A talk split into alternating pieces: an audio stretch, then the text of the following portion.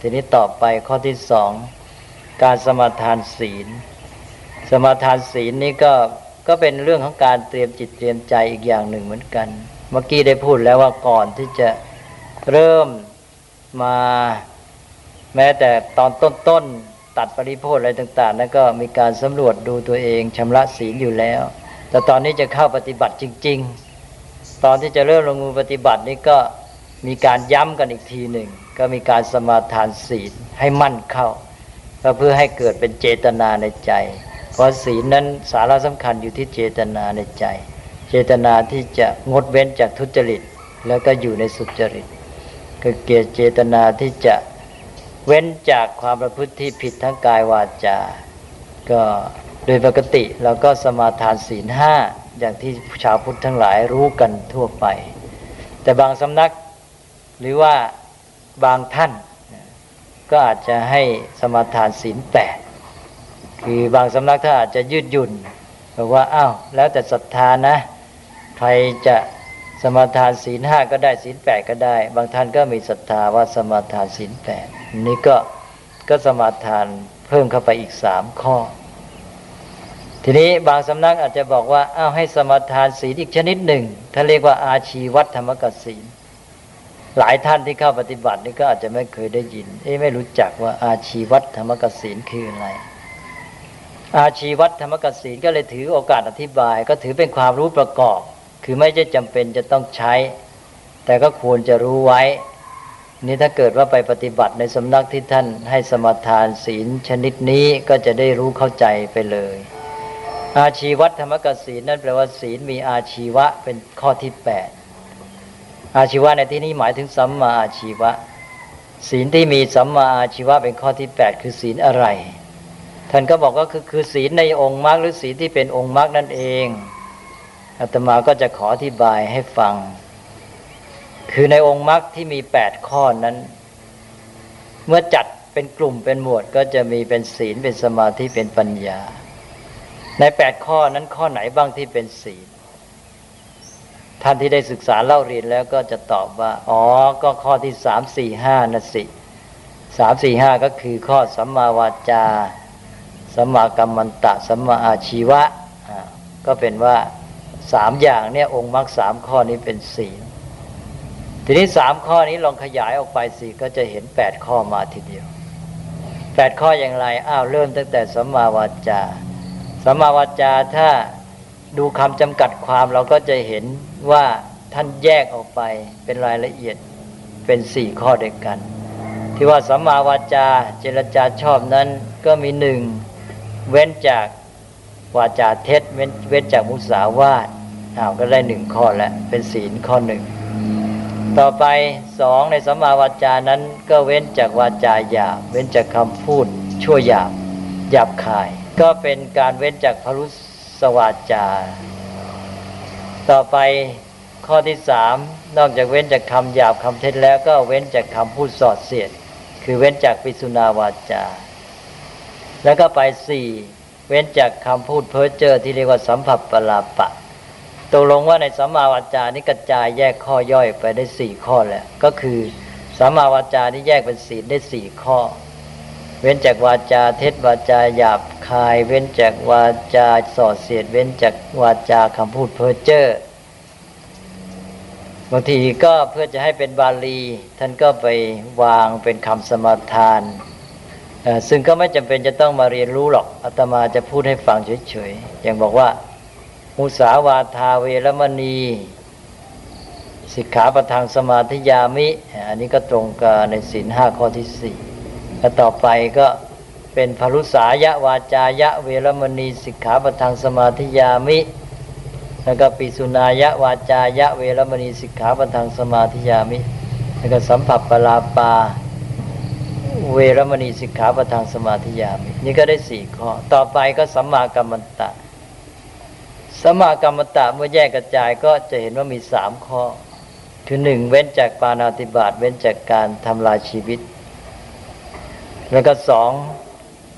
เว้นจากอธินาทาน เว้นจากการลักทรัพย์หรือถือเอาของที่เขาไม่ได้ให้ คือเว้นจากอธินาทาน แล้วก็สามเว้นจากการเมสุมิจฉาจารเว้นจากประพฤติผิดในกามได้สามข้ออันนี้สัมมาวาจาเมื่อกี้บอกแล้วสี่ข้อ แล้วสัมมากรรมตะได้สามข้อ รวมเป็นเท่าไหร่ก็เป็นเจ็ดข้อ เป็นเจ็ดข้อแล้วทีนี้ต่อไปสัมมาอาชีวะ ก็พูดรวมๆได้แก่อาชีพที่ถูกต้อง ไม่เบียดเบียนผู้อื่น ก็เป็นอาชีพที่ไม่ผิดศีลทั้งหลาย ก็รวมเป็นข้อเดียว เป็นอาชีวะที่ถูกต้องตกลงว่าสัมมาวาจาสัมมากรรมันตะเจ็ดข้อสัมมาอาชีวะอีกหนึ่งก็เป็นแปดข้อ ก็เลยบอกว่าเป็นอาชีวัตธรรมกสินศีลมีอาชีวะหรือสัมมาอาชีวะเป็นข้อที่แปดอันนี้แหละคืออาชีวัตธรรมกสินที่ว่าเป็นศีลที่เป็นองค์ของมรรค ในบางสำนักท่านก็ให้สมาทานศีลชนิดนี้ แล้วก็โยมก็รู้เข้าใจไว้ เป็นความรู้ประกอบถ้าหากว่าในสำนักนั้นท่านไม่ได้ใช้ ก็รวมความก็คือว่าแต่ตอนนี้ก็มีการสมาทานศีล เตรียมจิตให้มั่นยิ่งขึ้น ทีนี้การสมาทานศีลนี้นอกจากทำให้ใจมั่นในความประพฤติปฏิบัติในความสุจริตของตนเอง แล้วก็จะได้ ตั้งตัวอยู่ในศีลโดยที่ว่าโดยอยู่ในเจตนา เพราะว่าในเวลาที่เข้าปฏิบัติเนี่ย โดยทั่วไปแล้วย่อมแน่นอนว่าจะไม่ไปประพฤติผิดศีลอะไร เพราะว่าข้อกำหนดในการปฏิบัติบรรยากาศอะไรก็ทำให้เราอยู่ในศีลอยู่แล้ว แต่ตัวเจตนานี่แหละเป็นศีลอยู่แล้ว ศีลที่เป็นเจตนางดเว้นจากทุจริตทั้งหลาย ทีนี้ศีลนี่ก็จะมีคุณค่าเป็นประโยชน์ คือว่า โดยปกติศีลอย่างศีลแปดเนี่ยท่านให้เราประพฤติปฏิบัติเนี่ยเพื่อฝึกตนเองเพิ่มขึ้น ฝึกตนเองในการที่เราอยู่ได้โดยไม่ต้องอาศัยสิ่งภายนอก เรามีชีวิตที่ขึ้นแต่สิ่งภายนอกน้อยลงเรียกว่าแทนที่จะต้องไปมีความสุขได้ต่อเมื่อนอนบนที่นั่งที่นอนสูงใหญ่ มีฟูกสำลี เราก็ไม่ต้องอย่างนั้น เรานอนกับพื้นธรรมดาเราก็มีความสบายได้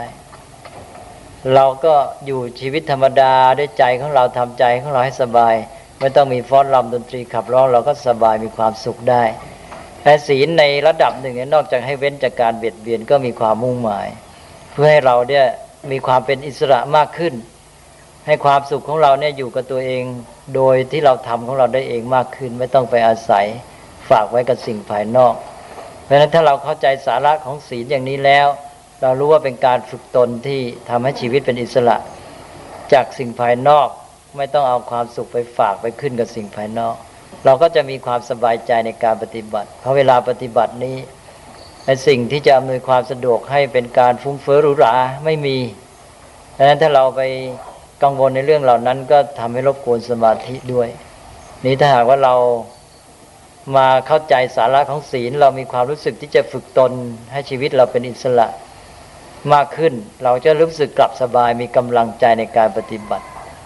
แทนที่เราจะไปกังวลหรือไปห่วงกับความสะดวกสบาย เรากลับรู้สึกว่าเราพยายามจะปลีกตัวที่จะเป็นอิสระมากขึ้น เราพอใจที่จะทำอย่างนั้นนั้นสาระของศีลอันนี้ก็ควรจะเข้าใจไว้และจะเป็นประโยชน์ในการปฏิบัติ และอีกประการหนึ่งก็คือว่า เมื่อเราสมาทานศีลนี้ มันก็เป็นข้อกำหนดที่เรายอมรับเอาเอง เมื่อเรายอมรับเอาเองโดยสมัครใจก็เป็นเครื่องกำกับตัวเราไว้ เวลาเราปฏิบัติเรารู้ว่าตัวเราเนี่ยอยู่ในศีลรักษาศีลอยู่ด้วย เราจะได้ไม่ไปนึกถึงความสะดวกสบายอะไร ที่มันไม่มีที่ขาดไปในเวลาปฏิบัติ อันนี้สองข้อนี้ก็เสริมกันทั้งในแง่ความเป็นอิสระทั้งในแง่ที่ว่าการ กำหนดกำกับตัวเองไว้ รู้กับตัวเองว่าเรากำลังอยู่ในภาวะเป็นผู้ที่ถือศีล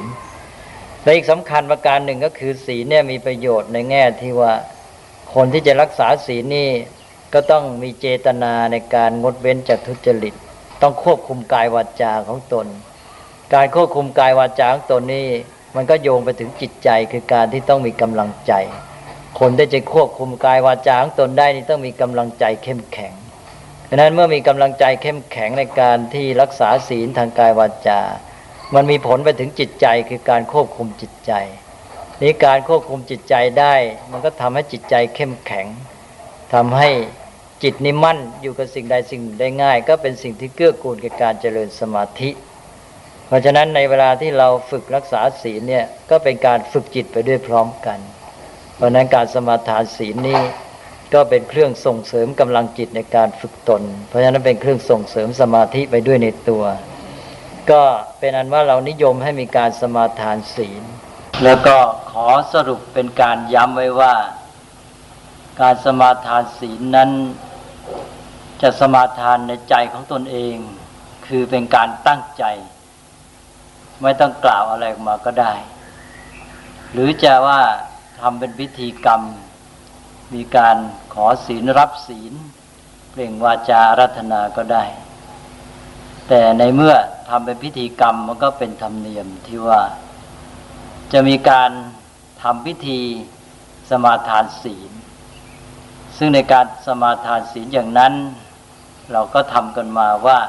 เป็นประเพณีที่จะอาราธนาศีลคือขอศีลจากพระสงฆ์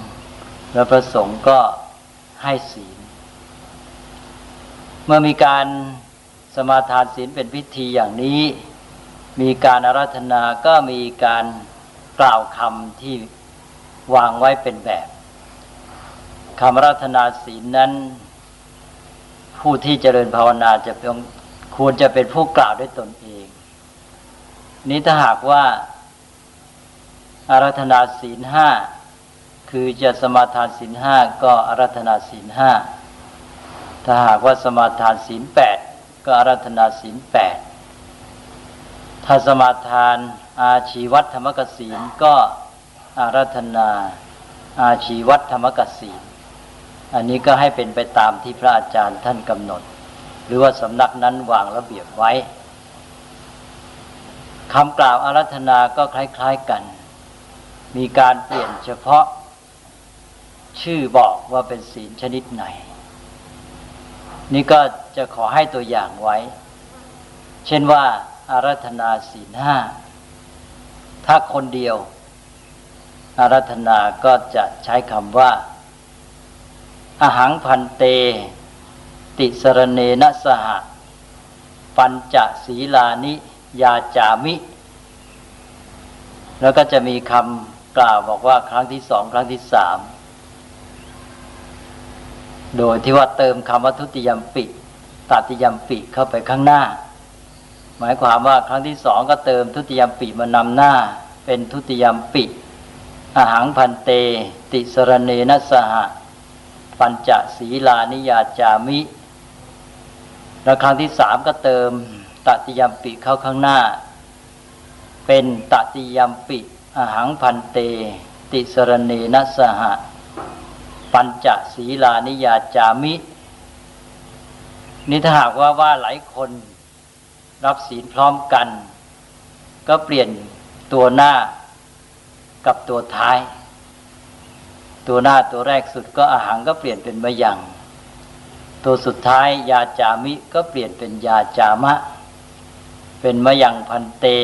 ติสรเนนัสหะ ปัญจศีลานิยาจามะ แล้วก็ทุติยมปีแล้วก็ว่าอย่างเดิม แล้วก็ตัดติยมปีก็ว่าอย่างนั้นเหมือนกัน นี้ถ้าหากว่าเป็นศีลแปดก็เปลี่ยนคำปัญจศีลานิเป็นอัฏฐศีลานิ แล้วก็ถ้าเป็นอาชีวธรรมกศีล ก็เปลี่ยนปัญจศีลานินั้นเป็นอาชีวธรรมกศีหลัง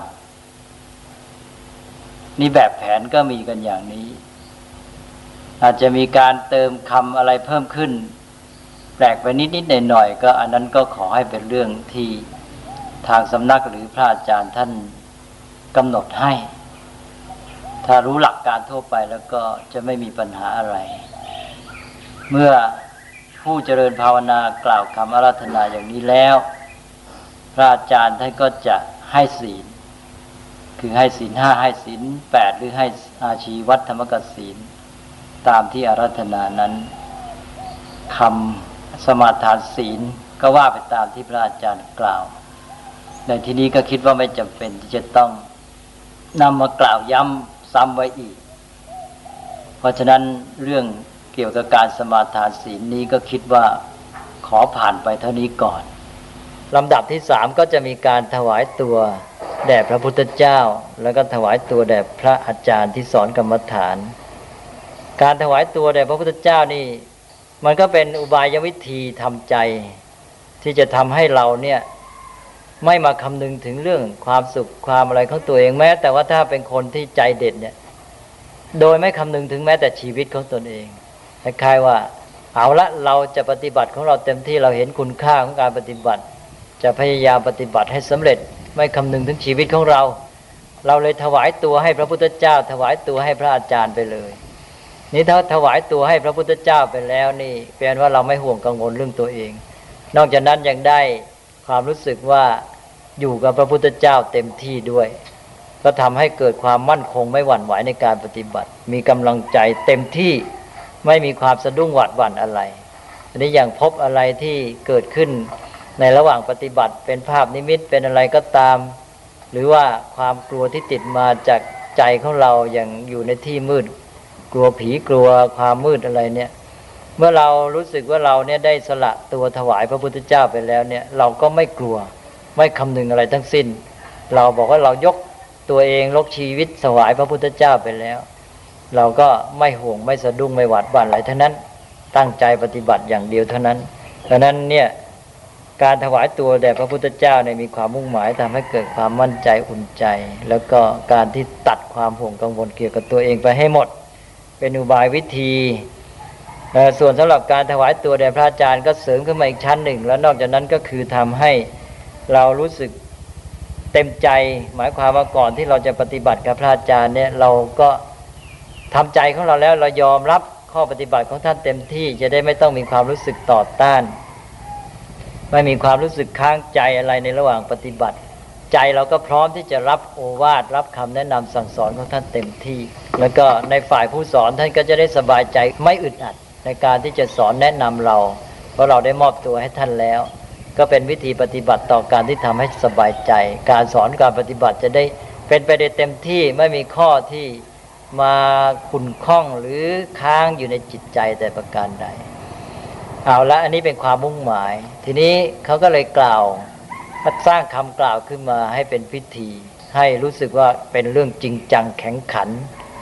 นี้ก็ท่านก็จะให้กล่าวคำถวายตัวแด่พระพุทธเจ้า ที่นิยมกันก็ใช้ว่าอิมาหังพันเตภควา อัตภาวัง ตุมหากังปริจชามิ ซึ่งก็แปลว่าข้าแต่พระผู้มีพระภาคเจ้าผู้เจริญ ข้าพระพุทธเจ้า หรือข้าพระองค์ ขอ สละถวาย ตัวของข้าพระองค์นี้ แด่พระองค์คือแด่พระพุทธเจ้า อันนี้ก็เป็นคำที่นิยมใช้กัน หรือแม้ท่านจะใช้ต่างไปจากนี้ก็สุดแต่พระอาจารย์ท่านจะกำหนด แต่นี้เป็นคำที่นิยมกัน นี่ก็ถวายตัวแด่พระพุทธเจ้าก่อน เสร็จแล้วก็ถวายตัวแด่พระอาจารย์ ถวายตัวแด่พระอาจารย์ก็คำก็คล้ายกัน ก็เปลี่ยนคำว่าพระควาเป็นอาจริยะเท่านั้นเอง ก็จะได้เป็นข้อความบอกว่าอิมาหังพันเตอาจริยะ อัตภาวัง ตุมหากัง ปริจชามิข้าแต่พระอาจารย์ผู้เจริญ กล่าวกับผมหรือดิฉัน ขอสละถวายตัว ของข้าพเจ้าหรือกับผมหรือดิฉันนี้แด่ท่านพระอาจารย์ อันนี้ก็เป็นคำกล่าวแบบโดยย่อ ซึ่งก็ได้ความแล้วแหละ เป็นการแสดงถึงเจตนาแล้วก็ทำให้ใจของเรานี้ มีความเด็ดเดี่ยวจริงจัง อันนี้เป็นส่วนที่สามเป็นลำดับที่สามอาตมาก็ขอผ่านไป แต่ข้อสำคัญก็คือให้เข้าใจสาระของการกระทำนี้ อย่างที่อาตมาได้กล่าวไปแล้ว นี่ข้อที่สี่พอเราถวายตัวแด่พระอาจารย์เสร็จทีนี้ละก็ถึงตอนขอกรรมฐาน ขอกรรมฐานแปลว่าตอนนี้ใจเราพร้อมมุ่งเด็ดเดี่ยวแน่วไปข้างหน้าสู่การที่จะปฏิบัติกรรมฐานก็รับเอากรรมฐานไป นี่ขอกรรมฐานพระอาจารย์นี่บางสำนักก็จะทำเป็นคำกล่าวขึ้นมาอีก ที่จริงบางสำนักท่านก็ไม่ต้อง ท่านก็ให้ไปเลย หรือว่ากล่าวคำขอเป็นภาษาไทยก็ได้ ไม่กล่าวก็ได้ นี่บางสำนักท่านต้องการให้มั่น ท่านก็ทำเป็นคำขอกรรมฐาน ซึ่งคำขอนี้อาจจะเป็นภาษาบาลี แล้วก็อาจจะแตกต่างกันไป ในที่นี้ตมาก็จะยกมาสักตัวอย่างหนึ่ง เช่นว่า นิพพานัสเมพันเต สัจจิกรณัตถายะกรรมัฏฐานังเทถะ ก็ข้าแต่พระอาจารย์ผู้เจริญ ขอท่านพระอาจารย์ โปรดให้กรรมฐาน แก่ข้าพเจ้า หรือแก่กับผมหรือแก่ดิฉัน เพื่อความมุ่งหมายหรือเพื่อประโยชน์แก่การทำให้แจ้งซึ่งพระนิพพาน อันนี้ก็หมายความว่าบอกจุดมุ่งหมายสูงสุดไว้เสร็จเลยว่าที่เราเจริญภาวนานี้เพื่อจะได้บรรลุถึงซึ่งพระนิพพาน พอพระอาจารย์ท่านได้ฟังคำกล่าวขอกรรมฐานแล้วท่านก็จะให้กรรมฐาน ก็จะบอกให้เอาอะไรไปกำหนดเป็นอารมณ์ บอกวิธีกำหนดเช่นอย่างบอกว่าให้ไปเจริญอาณาปานสติกำหนดลมหายใจกำหนดอย่างนี้นะ จะกำหนดแบบว่าให้ภาวนาพุทโธกำกับ อะไรก็แล้วแต่ท่านพระอาจารย์ท่านจะบอกนี่ตอนนี้ก็เป็นการบอกกรรมฐานนี่คืออย่างน้อย อันนี้เป็นปริยัติอย่างน้อยที่สุดที่พระอาจารย์ท่านจะบอกแต่ท่านก็ต้องบอกตามที่พระพุทธเจ้าสอนไว้ ถ้าหากว่าไม่บอกตามที่พระพุทธเจ้าสอน ก็ไม่ใช่กรรมฐานของพระพุทธเจ้าก็ไม่ใช่ปริยัติคือก็กลายเป็นปริยัติเทียม ถ้าหากว่าท่านบอกตามที่พระพุทธเจ้าสอนไว้นั้นก็เป็นปริยัติแท้ปริยัติของพระพุทธเจ้า อันนี้ก็อย่างน้อยก็เราก็จะได้สัมผัสกับปริยัติในตอนนี้ แต่ว่าสำหรับ หลายท่านนี่หรือหลายสำนักก็อาจจะให้มีการเล่าเรียนปริยัติอย่างเป็นพื้นฐานพอเพียงทีเดียว ซึ่งอาตมาก็ได้กล่าวข้างต้นแล้ว ทีนี้เพื่อเมื่อพระอาจารย์ได้ให้กรรมฐานบอกกรรมฐานแล้วท่านก็ให้โอวาทไปด้วย สุดแล้วแต่ท่านจะอธิบายขยายความอย่างไร ซึ่งจะให้เกื้อกูลแก่การปฏิบัติได้ผลดียิ่งขึ้น อันนี้ก็ขอผ่านไปนี่เป็นข้อที่สี่แล้วซึ่งสี่ข้อแรกนี้จะเป็นส่วนที่สำคัญสำคัญ นี้ต่อไปก็สู่ข้อที่ห้าซึ่งอาจจะพูดว่าเป็นเรื่อง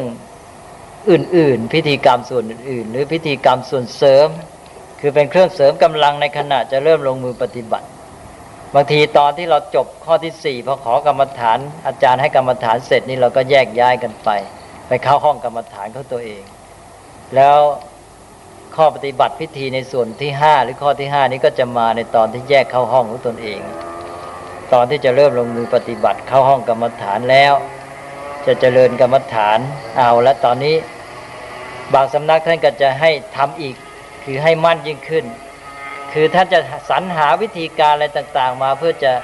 เตรียมจิตเตรียมใจผู้ปฏิบัติให้พร้อมที่สุดจนกระทั่งบางสำนักมากไปเหมือนกัน ก็กลายเป็นว่าสำนักอื่นมองเห็นว่ารุงรัง ทีนี้อาตมาก็เอามาพูด ทีนี้เพื่อให้เห็นมากๆไว้ก่อน ในทางปฏิบัติจริงหลายสำนักท่านก็ย่อมจะต้องไม่ครบตามนี้อันนี้พูดไว้เพื่อให้เกิดเป็นความรู้ไว้ พอไปพบไปเห็นไปเจอได้ตนเองก็จะได้มีความเข้าใจอันนี้ในตอนตอนที่ว่าเข้าสู่ห้องกรรมฐานที่เจริญกรรมฐานนี่ก็จะมีพิธีกรรมส่วนเฉพาะตัวอีก แต่บางสำนักก็ต้องพูดไว้ก่อนว่าบางสำนักท่านอาจจะไม่ให้ทำเฉพาะตัวก็ได้ อาจจะไปทำตอนที่ยังรวมกลุ่มกันก็ได้ ซึ่งก็แล้วแต่เป็นเรื่องของความยืดหยุ่น มุ่งผลอย่างเดียวกันอย่างที่กล่าวแล้ว ทีนี้สมมติว่าเอาละตอนนี้ แยกไปทำในห้องตนเอง ข้อปฏิบัติหรือพิธีกรรมส่วนเสริมนี่ก็จะมีหลายข้ออาตมาจะยกตัวอย่าง พอเข้าห้องของตนเองจเจริญกรรมฐานอ้าว ก็มาจุดธูปเทียนบูชาพระรัตนตรัยอีก ซึ่งตอนนี้เป็นเรื่องเฉพาะตัวแล้ว ซึ่งจะทำก็ได้ไม่ทำก็ได้ แต่ว่าบางสำนักท่านบอกทำก็ดี หรือตัวเราเองก็จะรู้สึกว่าเราทำก็ดีเนี่ย มันทำให้เกิดความมั่นใจยิ่งขึ้น เป็นส่วนวิธีประกอบเสริมกำลังใจทำให้เกิดศรัทธาและวิริยะยิ่งขึ้น ทีนี้พอจุดทุบเทียนบูชาพระรัตนตรัยแล้วอ้าวก็มี พิธีกรรมเสริมตามนิยมอย่างที่ว่า เช่นว่าบางสำนักก็บอกว่าให้ตั้งสัตว์อธิษฐาน หรืออธิษฐานจิต ปฏิญาณตนต่อพระรัตนตรัยและครูอาจารย์ว่าเราจะปฏิบัติเจริญภาวนาครั้งนี้อยังจริงจัง ไม่ได้ทำอย่างจับจด ไม่ได้ทำโดยเลาะแหละ อันนี้บางท่านก็จะแนะนำว่าให้ตั้งจิตอธิษฐานเหมือนอย่างที่พระพุทธเจ้า ได้ทรงอธิษฐานพระไทยก่อนที่จะตรัสรู้ตอนที่ประทับนั่งที่โพธิบัลลังก์คือที่โคนต้นโพเมื่อคืนวันเพ็ญที่จะตรัสรู้ พระองค์ก็ประทับนั่งลงไปแล้วก็อธิษฐานจิตกับพระองค์เองว่า พระองค์จะไม่เสด็จลุกขึ้นจากที่ประทับตราบเท่าที่ยังไม่บรรลุโพธิญาณแม้ว่าเลือดเนื้อจะแห้งเหือดไปเนี่ย อันนี้ก็หมายความว่ายอมสละชีวิตเลย อธิษฐานจิตเด็ดเดี่ยว บางสำนักท่านก็บอกให้อธิษฐานจิตแบบนี้ หรือจะไม่อธิษฐานจิตแบบนี้ ก็อธิษฐานแล้วแต่อาจารย์ท่านจะสอน ก็อธิษฐานไปตามแนว ซึ่งเป็นคำบาลีบ้างเป็นคำไทยบ้างแต่ว่าเราจะตั้งใจปฏิบัติจริงจังเท่าที่สามารถให้บรรลุมรรคผลเจริญรอยตามแบบอย่างของพระพุทธเจ้า พระมหาสาวกทั้งหลาย แล้วก็บอกด้วยสัจวาจานี้ ขอให้ข้าพเจ้าบรรลุมรรคผลนิพพานด้วยเทินเลยทำนองนี้เป็นต้น นี่ก็สุดแต่จะว่าไปอาตมาก็ยกมาเป็นตัวอย่าง นี้เรื่องของการอธิษฐานจิตก็ก็ต้องการกำลังความเด็ดเดี่ยวนั่นเอง คือให้ใจเนี่ยพุ่งไปสู่การปฏิบัติเต็มที่ เป็นอุบายวิธีอันหนึ่ง ทีนี้ต่อจากอธิษฐานจิต ก็ไปสู่ข้อต่อไปก็คือการแผ่เมตตา หรือในบางสำนักไม่มีอธิษฐานจิตก็ไปสู่แผ่เมตตาเลยในแผ่เมตตาก็อย่างที่กล่าวแล้วก็เป็นการเตรียมใจให้ชุ่มฉ่ำให้เย็นให้สงบ แล้วก็ทำให้เกิดความสบายใจกับตนเอง ให้รู้สึกว่าไม่มีเวรมีภัย และมีจิตใจที่ดีงาม มันก็เป็นเครื่องเกื้อกูล แก่การเจริญภาวนา แผ่เมตตานี้ท่านก็บอกว่าให้แผ่แก่ตนเอง และแก่สรรพสัตว์ ในการแผ่นี้ก็จะแผ่แบบว่าเป็นคำกล่าวก็ได้ หรือตั้งใจเอาแล้วแต่คิดนึกก็ได้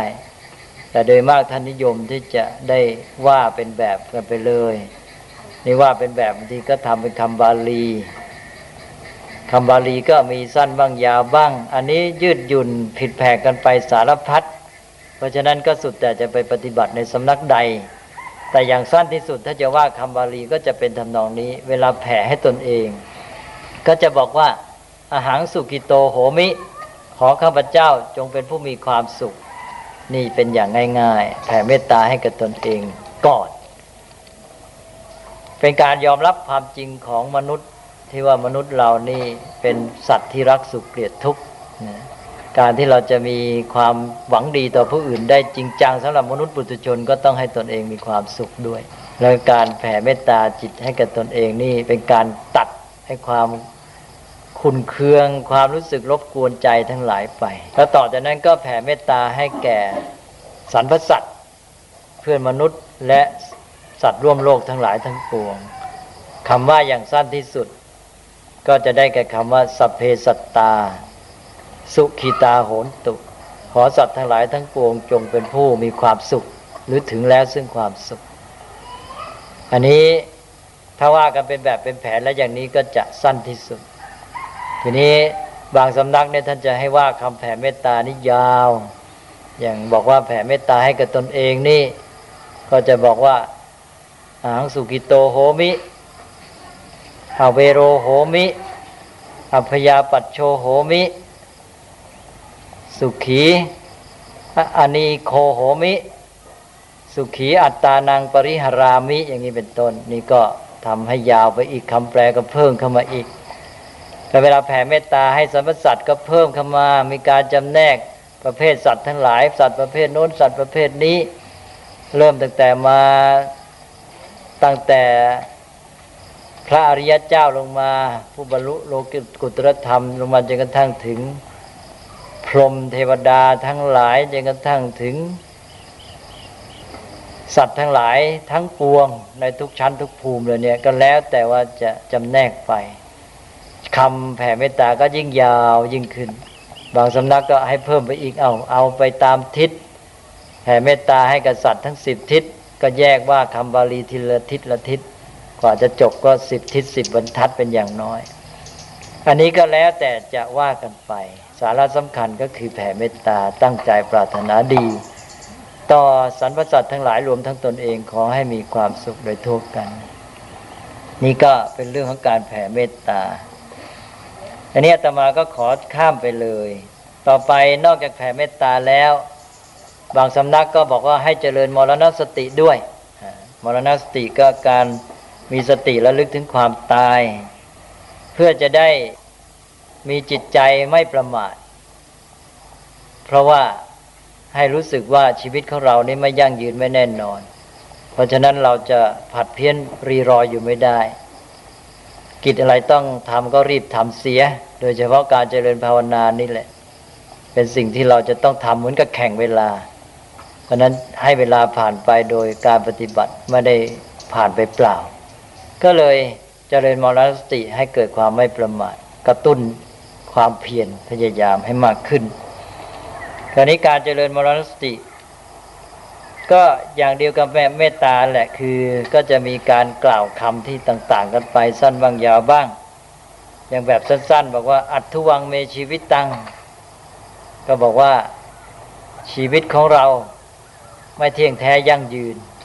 มันไม่คงทนอยู่ตลอดไป แล้วเท่ากับน้อมจิตไปพิจารณาว่า ในเมื่อชีวิตของเรามันไม่เที่ยงไม่คงอยู่ตลอดไปไม่ยั่งยืน เราก็ต้องรีบไม่ประมาทรีบเจริญภาวนาให้ได้ผล เพราะฉะนั้นสาระสำคัญในการที่เจริญมรณสติ ก็คือการที่ว่าการที่จะได้รีบเร่งปฏิบัติ ให้มองว่าตนเองนี่มีโชคดี ที่ว่าถ้าหากว่าจะเกิดการตายขึ้นมา เราก็ไม่ได้มีชีวิตที่เสียเปล่า คือว่ายังได้มีโอกาสมาปฏิบัติเจริญภาวนาก่อนได้พบพระพุทธศาสนาได้ได้ประโยชน์จากพระพุทธศาสนามิฉะนั้นเราจะกลายเป็นเสียทีที่เกิดมาตายเปล่าฉะนั้นมรณสติก็ให้พิจารณาในแง่นี้ด้วย นี้เจริญมรณสติแล้วบางสำนักก็ยังต่อไปอีกนะซึ่งน้อยสำนักจะมีข้อต่อไปบอกว่าให้ระลึกถึงบุญของตนเอง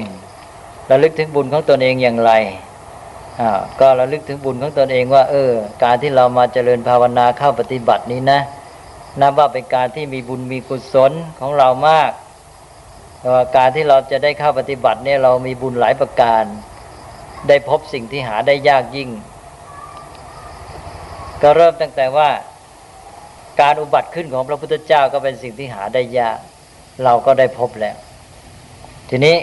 การเกิดมาเป็นมนุษย์ก็เป็นสิ่งที่ได้ยากเหลือเกิน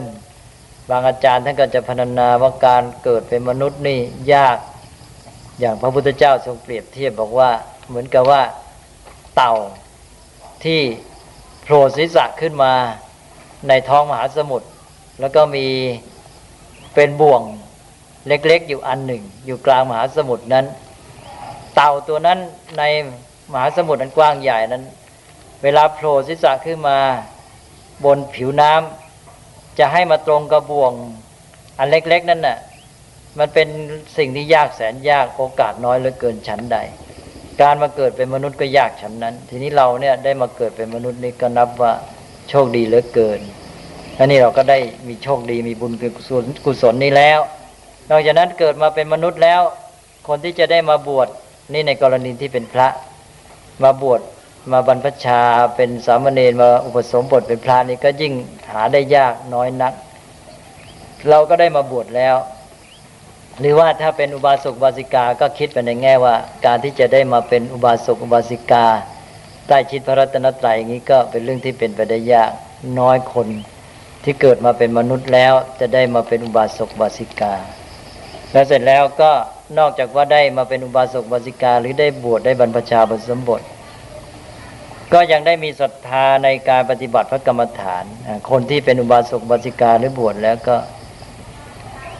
แม้มีบุญกุศลได้โอกาสที่หาได้ยากแต่ก็มีเพียงจำนวนหนึ่งเท่านั้นที่จะมาศรัทธาปฏิบัติกรรมฐาน เราก็ได้มีศรัทธาเข้าปฏิบัติแล้ว เพราะนั้นก็เป็นบุญกุศลของเราทั้งสี่ประการทั้งได้พบพระพุทธเจ้าอุบัติขึ้น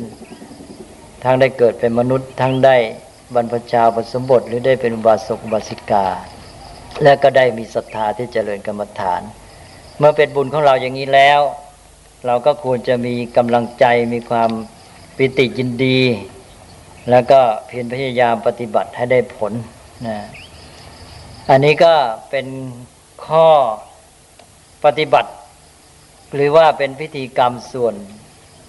นำเบื้องต้นในการเข้าปฏิบัติในแบบต่าง ๆ เสร็จแล้วต่อจากนั้นเมื่อได้ระลึกถึงบุญกุศลของตนเอง แล้วก็ก่อนจะลงมือปฏิบัติสุดท้ายก็บางสำนักก็บอกว่าอ้าวให้สวดสรรเสริญคุณพระรัตนตรัยอีกครั้งหนึ่ง ก็สวดไปตามพอใจตามที่ตนได้ จะสวดบทอิติปิโสสวากขาโตสุปฏิปันโน ก็ได้หรือจะจำบทอะไรได้ก็นำมาสวดเจริญศรัทธายิ่งขึ้นไป นี่อาตมาก็ได้กล่าวมาในส่วนข้อปฏิบัติปลีกย่อย ตอนนี้ก็เป็นการที่ว่าจะเริ่มลงมือปฏิบัติแล้ว แล้วก็ขอย้ำว่าส่วนปลีกย่อยพิธีเหล่านี้นั้น แล้วแต่พระอาจารย์และแต่สำนักท่านกำหนด ซึ่งมากบ้างน้อยบ้างต่างกันไป ขอให้เอาแต่ส่วนที่เป็นสาระ ขอให้เราได้มีศรัทธาแล้วก็เตรียมจิตเตรียมใจเตรียมกายเตรียมบรรยากาศให้พร้อมที่จะปฏิบัติ โน้มจิตไปสู่ความสงบ แล้วก็มีกำลังใจมั่นใจในการปฏิบัติ ทีนี้ตอนนี้ต่อจากนี้ก็เริ่มกำหนด เริ่มปฏิบัติกรรมฐานตามที่พระอาจารย์ได้สอนมาเลยซึ่งเป็นภาคที่พ้นจากการพูดในที่นี้แล้ว เอาละเรื่องข้อปฏิบัติพิธีกรรมก็จบเท่านี้ ทีนี้พอเข้าปฏิบัติจริงเนี่ย บางสำนักท่านก็ยังมีเรื่องเกี่ยวกับข้อกำหนดในการ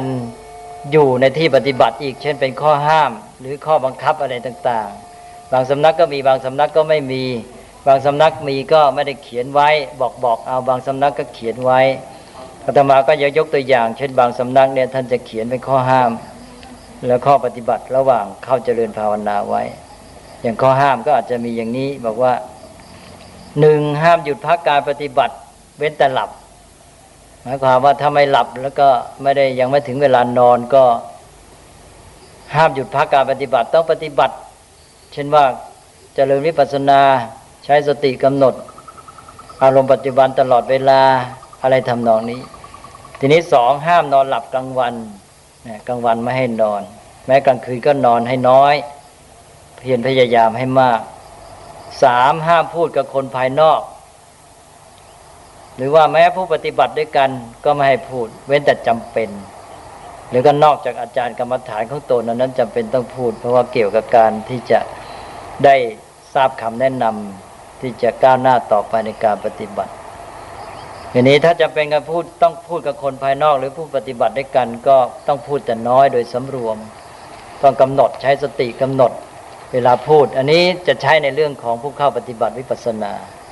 นะกำหนดการพูดของตนเอง ใช่ว่ากำหนดเวลาการเคลื่อนไหวของริมฝีปาก ก็ต้องใช้สติกำหนดการพูดนั้น แล้วก็สี่จะห้ามทำกิจเล็ก ๆ น้อยๆที่ไม่จำเป็น เช่น การอ่านหนังสือเขียนหนังสือในบางสำนักก็ไม่ให้ทำแต่ว่าในการที่มาปฏิบัติอย่างเข้มข้นนี้ เราก็ควรจะเป็นธรรมดาที่จะต้องตัด เรื่องที่มันไม่เกี่ยวกับการปฏิบัติโดยตรงออกไปเสีย แล้วก็ห้าห้ามของเสพติดทุกชนิด อันนี้เป็นตัวอย่างบางสำนักก็อาจจะมีต่างออกไปเพิ่มขึ้นมาน้อยลงก็ได้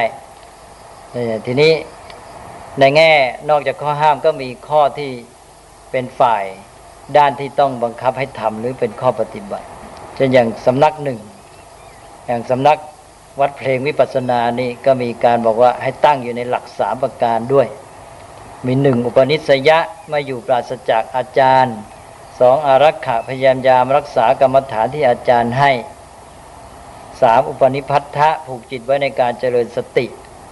ก็คือผูกจิตไว้ในกรรมฐาน อันนี้ก็เป็นข้อที่ว่าสำนักนั้น ๆ ท่านจะกำหนดขึ้นมา ซึ่งมันก็เป็นหลักทั่วไปเนี่ย ท่านก็นำเอาหลักที่ดีงามมามาเน้นทำให้เด่นชัดยิ่งขึ้น นอกจากนี้แล้วก็ให้ดำเนินตามอปันนกปฏิปทา ข้อปฏิบัติที่ไม่ผิดพลาดสามประการ ก็มีหนึ่งอินทรียสังวร การสำรวมอินทรีย์คือตาหูจมูกลิ้นกายใจของเรานี้ เวลารับรู้อารมณ์เห็นได้ยินเป็นต้นแล้วก็ให้รับรู้โดยแค่เห็นแค่ได้ยินตามที่เป็นจริง ไม่ให้ความยินดียินร้ายเขาครอบงำไม่ให้ความชอบชังเขาครอบงำจิตก็สองโภชนีมัตตัญยุตตา ความรู้จักประมาณในการบริโภค รับประทานอาหาร แต่พอดี พอให้เกื้อกูลต่อการปฏิบัติ พอให้อยู่ผาสุขไม่มุ่งเห็นแก่อริดอร่อย แล้วก็กลับทำให้เป็นอันตรายการปฏิบัติไปได้ เสียสุขภาพเป็นต้น แล้วก็สามชาคาริยานุโยก ปลว่าการประกอบความเพียรเครื่องตื่นอยู่ หรือการประกอบความตื่น หมายความว่ามันประกอบความตื่น ไม่เห็นกันหลับกันนอน มุ่งแต่ว่าจะชำระใจให้สะอาดให้บริสุทธิ์ จากกิเลสจากนิวรณ์ต่างๆ อันนี้ก็เป็นสิ่งที่เกื้อกูลต่อการปฏิบัติ บางสำนักท่านก็ยกมาเน้นไว้ ซึ่งก็เป็นข้อปฏิบัติเป็นหลักที่พระพุทธเจ้าทรงแสดงไว้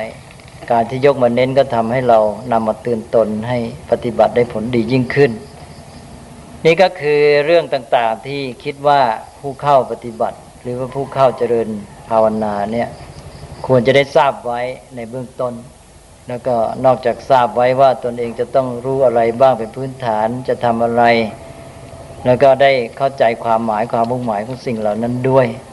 อาตมาก็คิดว่าได้พูดอธิบายชี้แจงมาพอสมควรแก่เวลาแล้ว คิดว่าท่านที่เข้าปฏิบัติก็คงจะได้มีความพร้อมพอสมควร ก็ขออนุโมทนา อีกครั้งหนึ่งและขอให้ทุกท่านได้เจริญในการปฏิบัติ มีความงอกงามในธรรมยิ่งยิ่งขึ้นไป จนกว่าจะบรรลุจุดหมายสูงสุดของพระพุทธศาสนา คือการทำให้แจ้งซึ่งพระนิพพาน ตามที่พระพุทธเจ้าทรงสั่งสอนไว้ ก็ขอคุณพระรัตนตรัยคุ้มครองรักษาให้ทุกท่านได้ประสบความสำเร็จในการปฏิบัติโดยทั่วกันทุกท่านขอเจริญพร